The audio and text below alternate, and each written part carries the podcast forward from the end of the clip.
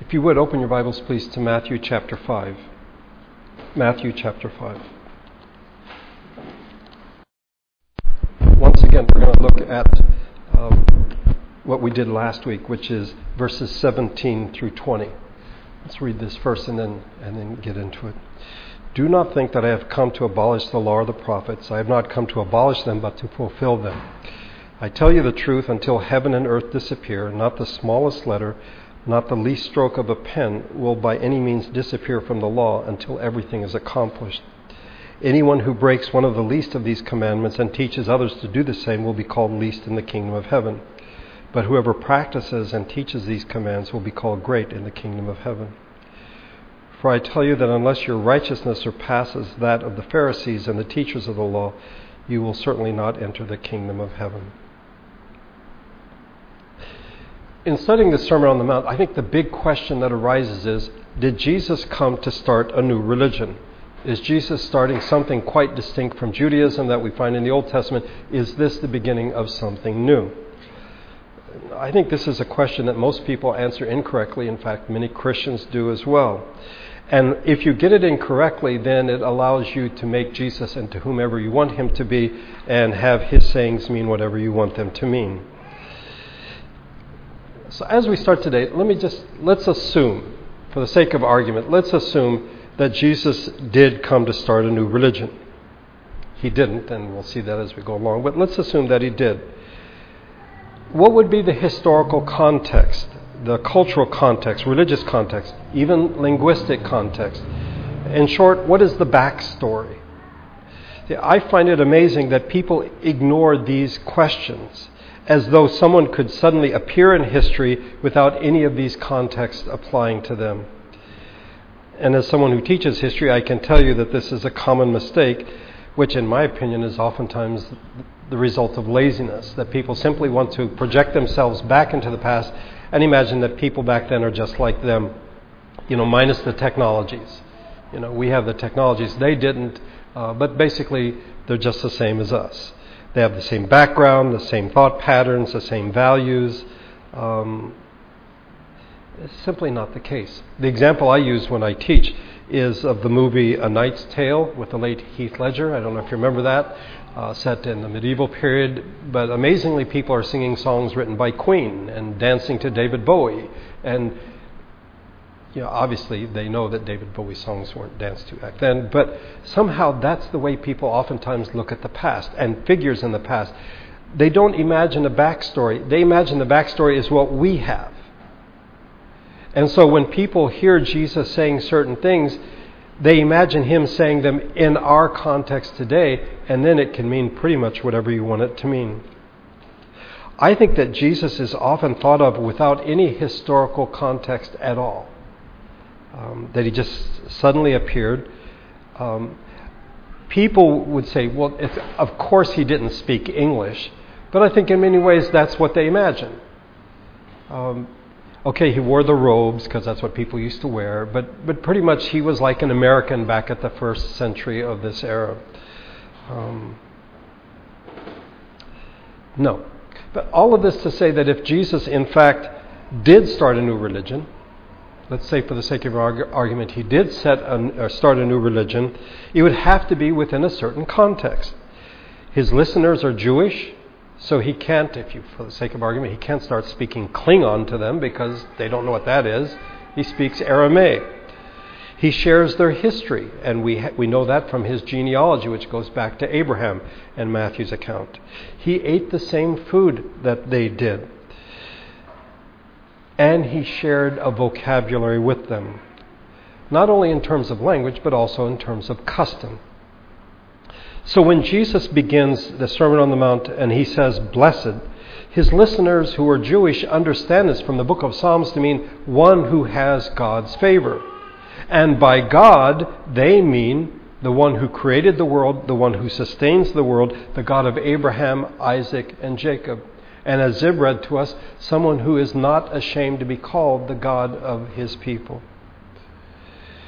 What Jesus springs on them is they think, well, I know blessed means to have God's favor, and God is the creator, He is the Lord of hosts.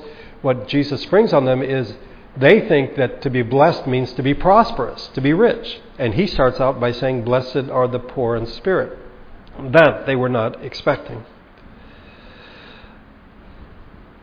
But let's ask ourselves what if Jesus wasn't starting a new religion? How are we to see him? In what context? Specifically, what is his relationship to the Old Testament? And I think many of his listeners may have had these thoughts as well.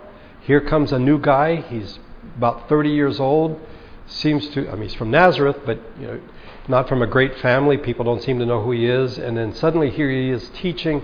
Is this some new doctrine? Is this some new teaching?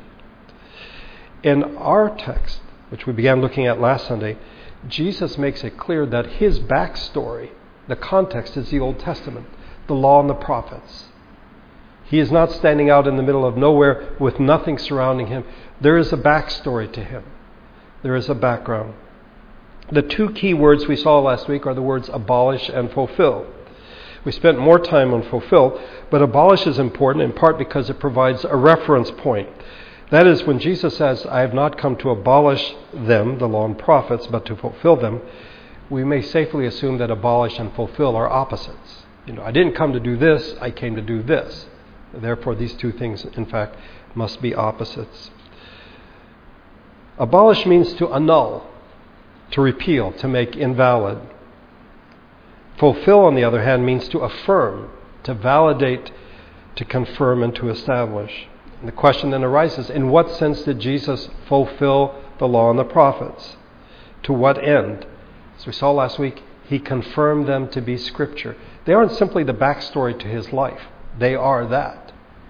But they are Scripture, and that's what he's telling his listeners.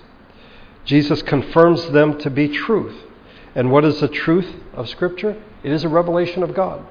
That what the law and the prophets tell us about God is true. Having said that, it's not always easy to understand. I mean, some of the things we're told about God in the Old Testament, frankly, make us cringe. But Jesus says they are truth. And he had come to confirm he's not starting something new. The Old Testament is the revelation of God. And Jesus is God in the flesh, the supreme revelation of God. They're obviously connected. You can't have two different revelations and them not agree. So he has come to fulfill Scripture. In the Old Testament, we have the revelation of God. In the New Testament, we also have the revelation of God. In the New Testament, Jesus is that supreme revelation, God in the flesh. And the backstory is there it is the law and the prophets. We read in Scripture of Jesus that he is the image of the invisible God, the one in whom God was pleased to have all his fullness dwell, the radiance of God's glory, the exact representation of his being. This is the same God that we see in the Old Testament in the law and the prophets, and Jesus affirms them to be true. Some might say, yeah, well, I'll accept part of your premise that the Old Testament is a revelation of God and even a revelation of Jesus. But it's all shadows and types, uh, symbols, if you wish, and figures. Um, now that Jesus has come, we don't need that anymore. They were all pointing ahead, a sort of shadowy, incomplete form. Now we have the complete version. We have Jesus of Nazareth. We don't need the Old Testament anymore, right? The answer is no. Jesus comes to tell us or tells us he did not come to abolish it. He didn't come to do away with it. Hey, I'm here. You can now forget about the law and the prophets. I've mentioned this many times before, but one of the things, I'm not an expert on art. Uh, I think I'm an expert on what I like, but not necessarily what's good art. But the one thing that I appreciate, for example, with Van Gogh is the use of shadow. I mean, uh, people rave about Kinkade's light paintings, but sometimes we need shadow for contrast. And the Old Testament, I think, is critical there. That yes, it is shadow, it is symbolic, it isn't sort of as clear as we might like it to be, but sometimes that's what we need. And when Jesus comes, He is the light, and these shadows sort of point to who He is, and they're incredibly important. In verse 18, which is where we'll start today, Jesus illustrates the validity of the law and the durability of the law. Look at verse 18. I tell you the truth, until heaven and earth disappear, not the smallest letter, not the least stroke of a pen, will by any means disappear from the law until everything is accomplished. Its validity is seen that is all Scripture. The smallest letter, in English it would be the letter I, in Hebrew it's Yod, uh, in Greek it would be iota. Uh, the smallest letter, the smallest stroke, dotting the I. Can there be anything smaller in writing? It is all important, it's all valid. And it is durable. Two things that Jesus mentions here until heaven and earth pass away, and until everything is accomplished. Until heaven and earth disappear, what can this mean? Well, it's the end of human history. Interestingly enough, in Scripture, we're not told about heaven and earth disappearing as much as we're told about there being a new heaven and a new earth.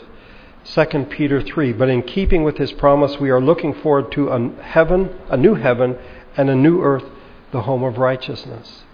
In Revelation 21, the next to the last chapter in the Bible, then I saw a new heaven and a new earth, for the first heaven and the first earth had passed away. And there we find it the, the mentioning of the, this reality passing away and there being a new heaven and a new earth. But what I would point out to you is that this is, in fact, referencing something mentioned in the Old Testament. Isaiah 65 Behold, I will create a new heaven, or new heavens and a new earth. The former things will not be remembered, nor will they come to mind. As we've seen in the series on creation, it's all pointing toward to tell us the new creation. But until the new creation comes, the law, the prophets are valid and they will have enduring validity. And then Jesus says, until everything is accomplished. Again, God's purpose for his creation is the new creation. That is the telos. We are a part of that purpose. We're not simply here biding our time, waiting until the end of things. The Creator has a purpose for his creation. And on the day of resurrection, everything will be accomplished.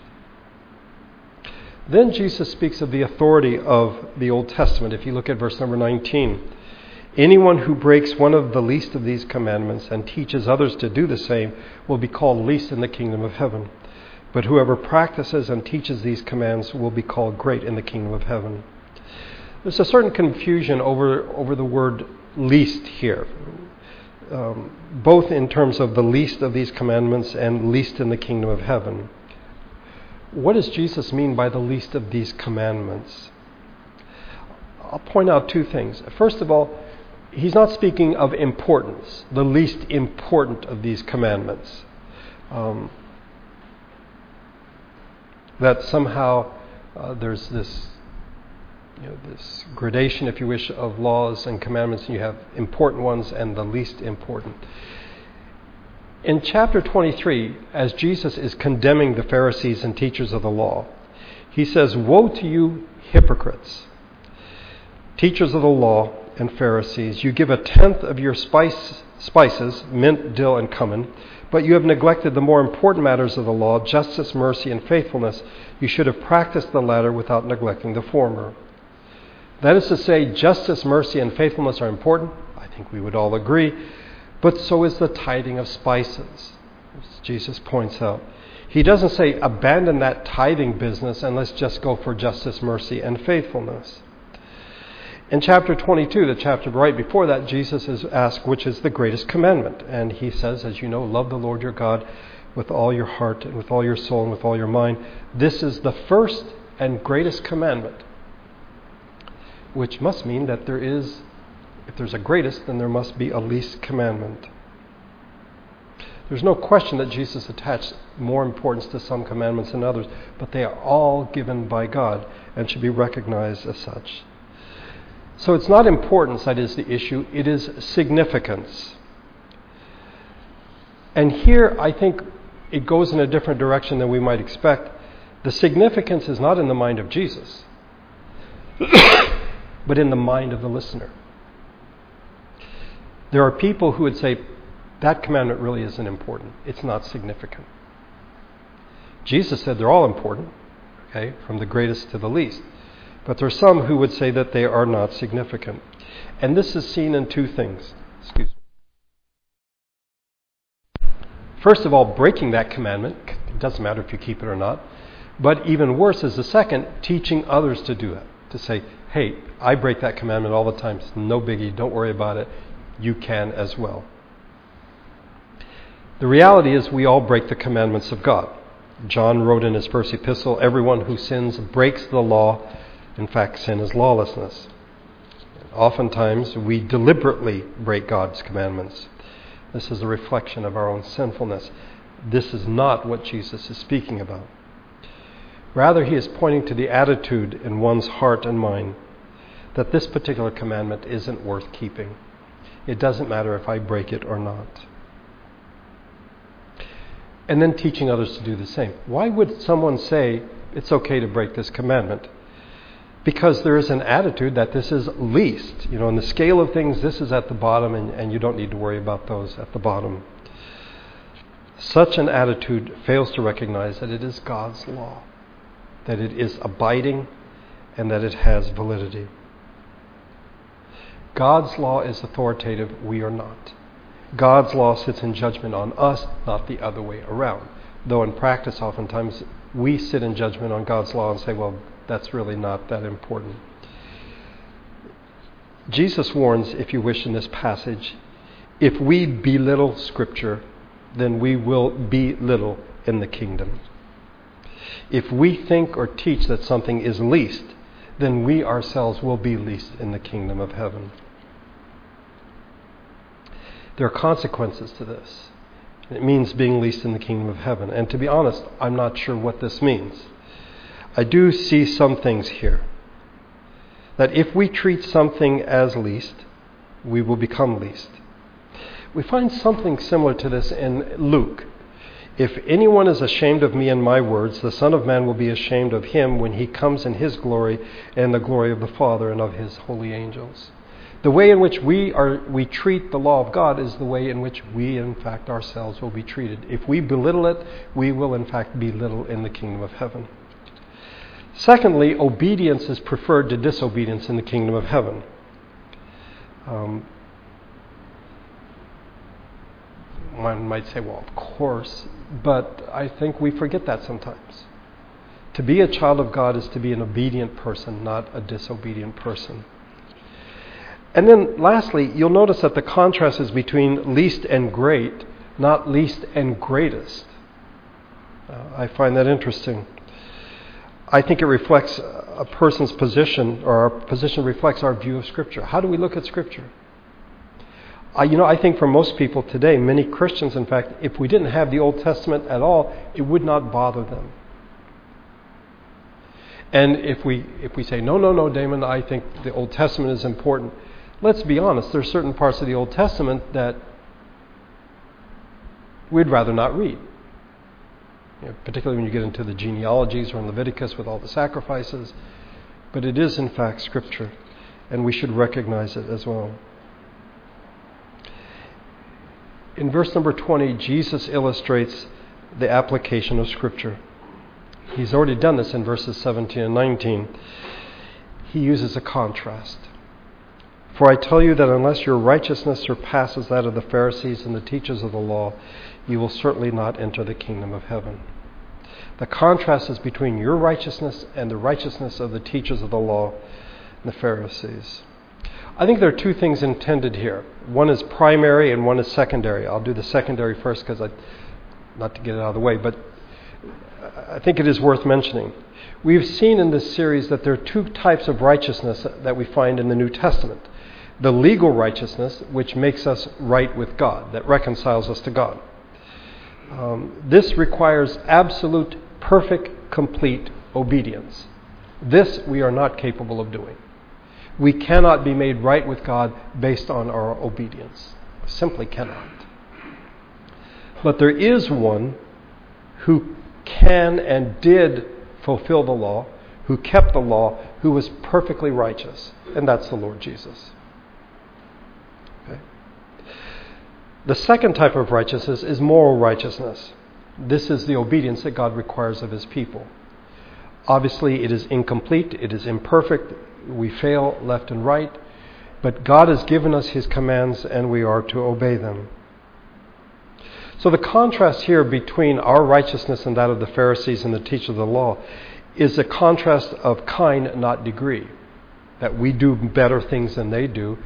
It is, we're trusting the Lord Jesus for our salvation. They're trusting themselves. They're saying, listen, we're going to be made right with God by the things we do. And Jesus says, if you're playing that game, yeah, you're not going to make it. But if we trust the Lord Jesus, as we saw in our prayer of confession today, then in fact, what we are called to do is to be obedient and not trust in our obedience to get us on God's good side, if you wish. Jesus tells his listeners that unless we have a different kind of righteousness, we will certainly not enter the kingdom of heaven. But this is secondary. I don't think this is the primary point that Jesus is making. The primary point is how you view the law. There were three sects within Judaism when Jesus came into the world. There were the Sadducees who controlled the temple, they were the priests. Uh, they did not believe in the soul, the immortality of the soul, did not believe in the resurrection, didn't believe in angels, anything spiritual or supernatural. The Pharisees or the Sadducees did not believe in. They were pure materialists. Okay. Then you have the Essenes, a desert sect of men, never mentioned in the New Testament. Interestingly enough, they're the people responsible for the Dead Sea Scrolls. And then we have the Pharisees. They are the traditionalists. Uh, they held to the law. They controlled the synagogues. They were the rabbis. See, to be in the temple, you had to be from the tribe of Levi. And to be a priest, you had to be from the house of Aaron. Okay? Well, to be a rabbi, you could be from any tribe, and you could be a rabbi. They were the primary adversaries of Jesus. In 70 AD, the Sadducees and Essenes are wiped out leaving only the Pharisees. And the form of Judaism that they espoused, rabbinic Judaism from rabbis, is what has survived to the present day, where the rabbi is the ultimate authority. They focused on the law, and not the law in the big sense, but in the tiny details of the law. They taught that there were 613 commandments, 248 positive, 365 that are negative, they were all external commands. This is how you're supposed to do certain things. We hear Jesus in the Gospel of Matthew rebuking the Pharisees because they really ignored the matters of the heart. They focus on the detail, but they miss the big picture. As Jesus put it, you strain at a gnat, but swallow a camel. And it is this attitude that Jesus condemns unless your righteousness exceeds that of the Pharisees. That is, in terms of moral righteousness, obedience, both the inner person and the outer person are important, and they are to be in obedience to God's commands. The Pharisees should have known this. This should not have been some shocking new revelation, some shocking new information that they had never. If they knew the Old Testament, they should have known this. Do you remember when Samuel uh, was told by God, I've rejected Saul, and he sends him to Bethlehem to anoint the next king. And he goes to the house of Jesse, who has seven sons, and one by one they come to him, and each one, Samuel's like, This is the one, this is the one. But we read, when Samuel saw Eliab and thought, Surely the Lord's anointed stands here before the Lord. But the Lord said to Samuel, Do not consider his appearance or his height, for I have rejected him. The Lord does not look at the things man looks at. Man looks at the outward appearance, but the Lord looks at the heart. Did the Pharisees not know this? Is this a news flash that they'd never heard before? I don't think so. It goes on for seven sons, by the way, the seven sons of Jesse, and he's like, Do you have any more sons? And there's like, Yeah, there's some guy, you know, the youngest taking care of the sheep. And when they bring him, the Lord says, He is the one. And this is David, who became the King of Israel and the line of the Messiah. They should have known. In Psalm 119, I have hidden your word in my heart that I might not sin against you. My heart. Sh- the Pharisees should have known this. David wrote in Psalm 37 The mouth of the righteous man utters wisdom, and his tongue, his tongue speaks what is just. The law of God is in his heart. His feet do not slip. They should have known this. In the rest of Matthew 5, Jesus gives us six illustrations of a proper understanding of God's law, in which it isn't simply about the external realities, but what is in your heart or what is in your mind. This is in contrast to the Pharisees. So, what Jesus teaches is against the backstory of the law and the prophets. It's not something new. He is, in fact, saying this is what it's all about. The Pharisees had gotten people off track, the Sadducees certainly had. I mean, they don't even believe in angels or the immortality of the soul. Jesus comes, if you wish, to get people on track and to explain to them the law and the prophets. He did not come to start a new religion. I think a lot of people would rather believe that he did. They would like to reject the Old Testament, to say that it has no application for us. Um, and the New Testament is all about love. There are no rules, it's just about grace and love. Um, I spoke on this, I think, 24 years ago, and I was looking through my notes, and uh, it, it so happened I was watching TV and I saw a Christian leader speaking, and he said exactly the opposite of what I've just said. He said, In the law, there is no grace. In the law, there is no grace, and in grace, there is no law. Well, then you're talking about two very, very different things that have no connection. Then Jesus did come to start a new religion. But no, he didn't. The law and the prophets, that's the backstory. And here comes God in the flesh. I think the reformers, when the Reformation started, they understood the Old Testament as being important far better than we do today. In a Scottish catechism from the 16th century, what profit do the faithful derive from the law? It puts them daily in remembrance of their sins. What good fruit can come from that? Humility and earnest reliance on Christ. Listen, you read the law and it it beats you up because you're just we fail point after point after point. And hopefully it opens our eyes and we run to Christ because we are poor in spirit and He alone can give us grace. In another catechism from the 16th century, the Heidelberg Catechism, first, in that the law shows them that they cannot justify themselves in their works. That certainly is plain in the Old Testament. It humbles them and disposes them to seek their salvation in Jesus Christ because we can't save ourselves. Secondly, inasmuch as it requires of them much more than they are able to perform, it admonishes them to pray unto the Lord that he may give them strength and power. It's just like, I can't do this. I'm not able. I do not have the strength. At the same time, it perpetually reminds them of their guilt, that they may not presume to be proud. Third, it is a kind of bridle by which they are kept in the fear of the Lord. And no wonder people don't like the Old Testament. The excuse they give is it's got all those weird names, and you know, it's just sometimes it's just really dry. The reality is, it is God's truth. It is revelation, and it's to be treated as such. Jesus certainly did. He certainly did, and we should as well. I think we need to recognize that if all we have is the New Testament, our picture of Jesus is much thinner. It's much shallower.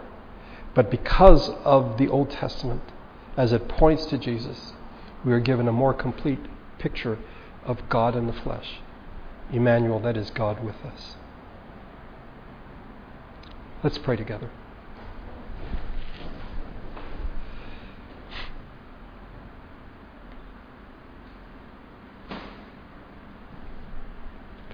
Our Father, the reality is, I think oftentimes we're just lazy. We have too many other things to occupy our time. And if it requires a bit of effort, we seem unwilling to do that. But the Old Testament is your revelation, it is Scripture, it is truth. It is the backstory against which Jesus comes into the world. We can only understand him if we understand that backstory.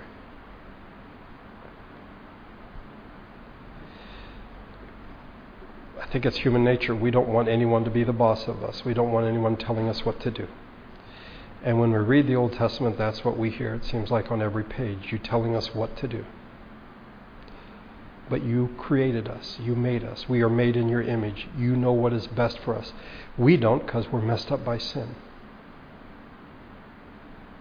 We like to think, as little children, that we know what is best. The reality is, we do not. Help us to see as your people that the Lord Jesus did not come to get rid of the Old Testament, but to confirm it as truth. And as such, it should be very important to us.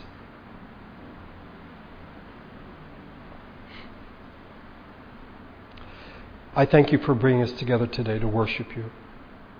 We thank you for the great news about uh, Jib's, uh, Zib's uh, transfer, her moving to downtown means a lot less traveling, and we are so grateful for this wonderful news. Pray that you would guide each one of us in this coming week, in our joys and in our sorrows. May we always look to you.